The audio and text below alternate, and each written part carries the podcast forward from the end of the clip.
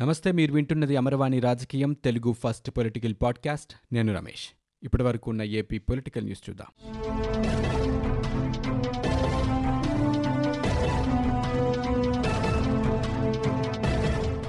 మూడు వారాల్లోగా స్థానిక ఎన్నికలకు ముందే ఏపీలో ఉన్న ప్రభుత్వ కార్యాలయాలకు పార్టీ రంగులు తొలగించాలన్న హైకోర్టు ఆదేశంతో జగన్ ప్రభుత్వం కొత్త రంగులు వేస్తోంది. ఇదివరకు వాడిన ఆకుపచ్చ తెల్ల నీల రంగులతో పాటు కొత్తగా కాషాయ రంగులతో పెయింట్స్ వేయిస్తోంది.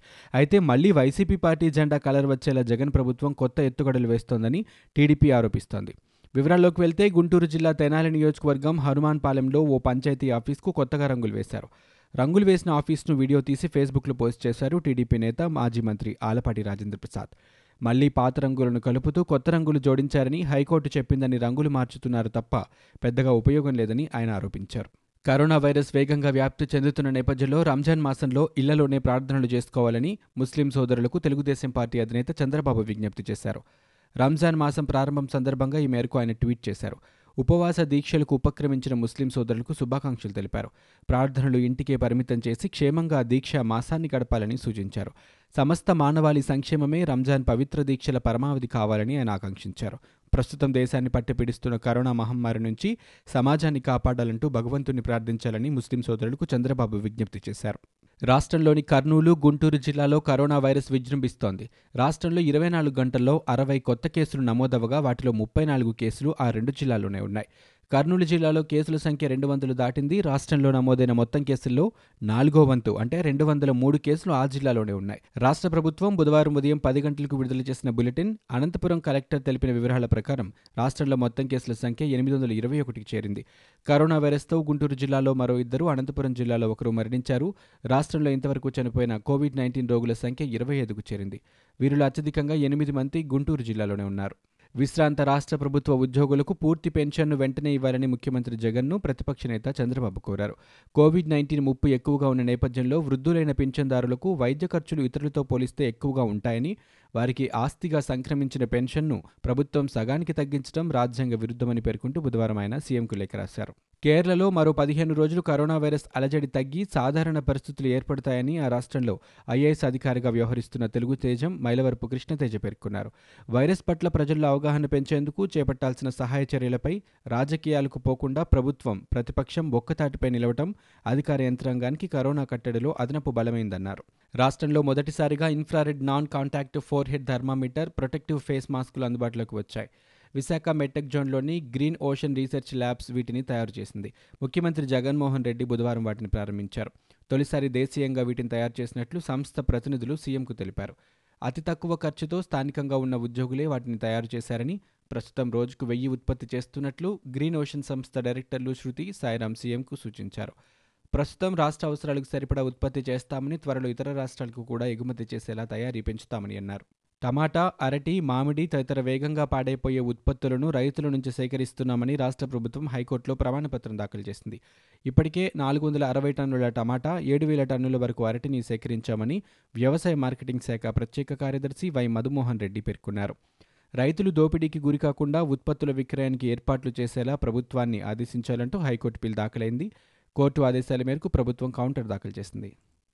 తప్పులను ఎత్తి చూపే వారిపై అధికార పార్టీ పెద్దలు బురద జల్లుతున్నారని ఇది సరికాదని జనసేన అధ్యక్షుడు పవన్ కళ్యాణ్ అన్నారు.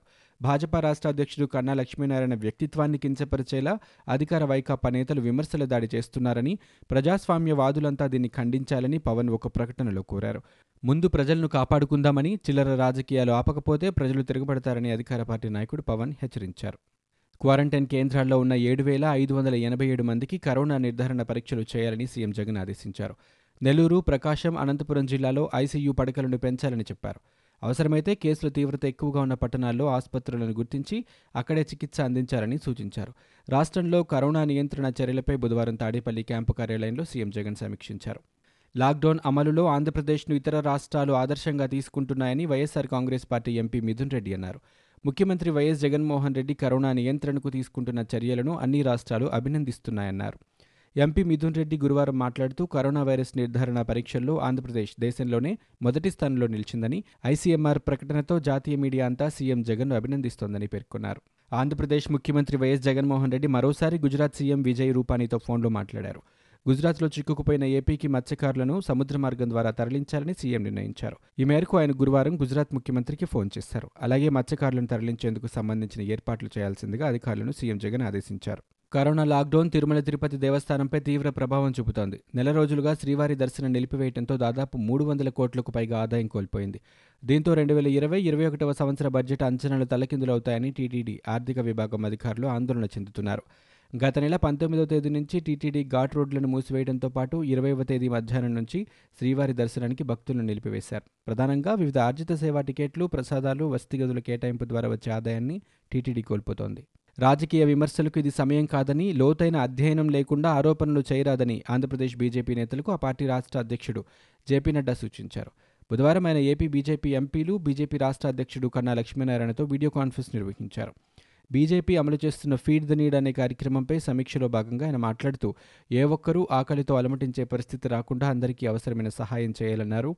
బీజేపీ యంత్రాంగం పూర్తి స్థాయిలో సేవా కార్యక్రమాల్లో నిమగ్నం కావాలని సూచించారు. దేశంలోనే కలగా మిగిలిపోయిన నదుల అనుసంధానాన్ని చంద్రబాబు నిజం చేసి చూపించారని టీడీపీ జాతీయ ప్రధాన కార్యదర్శి నారా లోకేష్ ట్విట్టర్ వేదికగా పేర్కొన్నారు. నాడు పెద్ద స్కామ్ అని నీళ్ళు రావని వైసీపీ ఎగతాళి చేసిందని పేర్కొన్నారు. నేడు అదే ప్రాజెక్టును వైఎస్ఆర్ పల్నాడు కరువు నివారణ పథకంగా పేరు మార్చి అనుమతులిచ్చారని అన్నారు. ర్యాపిడ్ టెస్ట్ కిట్ల కొనుగోలుపై విమర్శలు వస్తున్న నేపథ్యంలో ఏది నిజమని రాష్ట్ర బీజేపీ అధ్యక్షుడు కన్నా లక్ష్మీనారాయణ ప్రశ్నిస్తే వైసీపీ నేతలు ఎదురుదాడికి దిగుతున్నారని బీజేపీ నేత మాజీ మంత్రి కామినేని శ్రీనివాసరావు విమర్శించారు. గురువారం ఆయన మీడియాతో మాట్లాడుతూ ర్యాపిడ్ టెస్ట్ కిట్ల కొనుగోలుపై మొదట ఒక్కొక్క కిట్ ధర ఏడు వందల ముప్పై రూపాయలకి కొన్నట్లు చెప్పారని ప్రిన్సిపల్ సెక్రటరీ ఆరు వందల నలభై రూపాయలని ఛత్తీస్గఢ్ మూడు వందల ముప్పై ఏడు రూపాయలకి కొన్నారని వీటిలో ఏది నిజమని కన్నా ప్రశ్నించారని దీనికి వివరణ ఇస్తే సరిపోయేది అని అన్నారు. వైసీపీ నేతలు వివరణ ఇవ్వకుండా ఇందులో సంబంధం లేని సుజనా చౌదరి పురంధరేశ్వరులపై విమర్శలు చేస్తూ ఎదురుదాడి చేశారని కామినేని మండిపడ్డారు. వైసీపీ ఎంపీ విజయసాయిరెడ్డిపై టీడీపీ ఎంపీ కేసినేని తీవ్ర విమర్శలు గుప్పించారు. దొంగే ఊరందరిని చూసి దొంగ దొంగ అన్నట్లు విజయసాయిరెడ్డి తీరు ఉందని విమర్శించారు.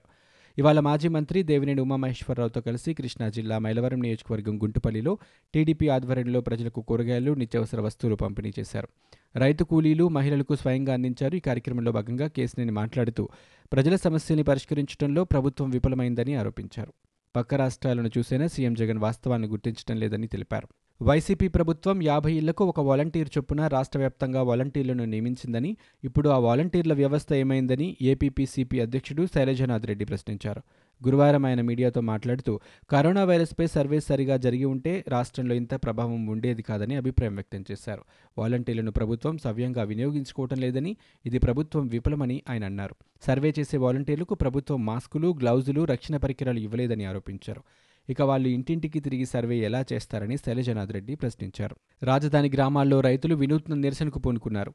ఆంధ్రప్రదేశ్లో రాజ్యాంగ ఉల్లంఘనలకు నిరసనగా అంబేద్కర్ విగ్రహాన్ని దళిత జేఏసీ నేతలు నీళ్ళతో శుభ్రం చేశారు.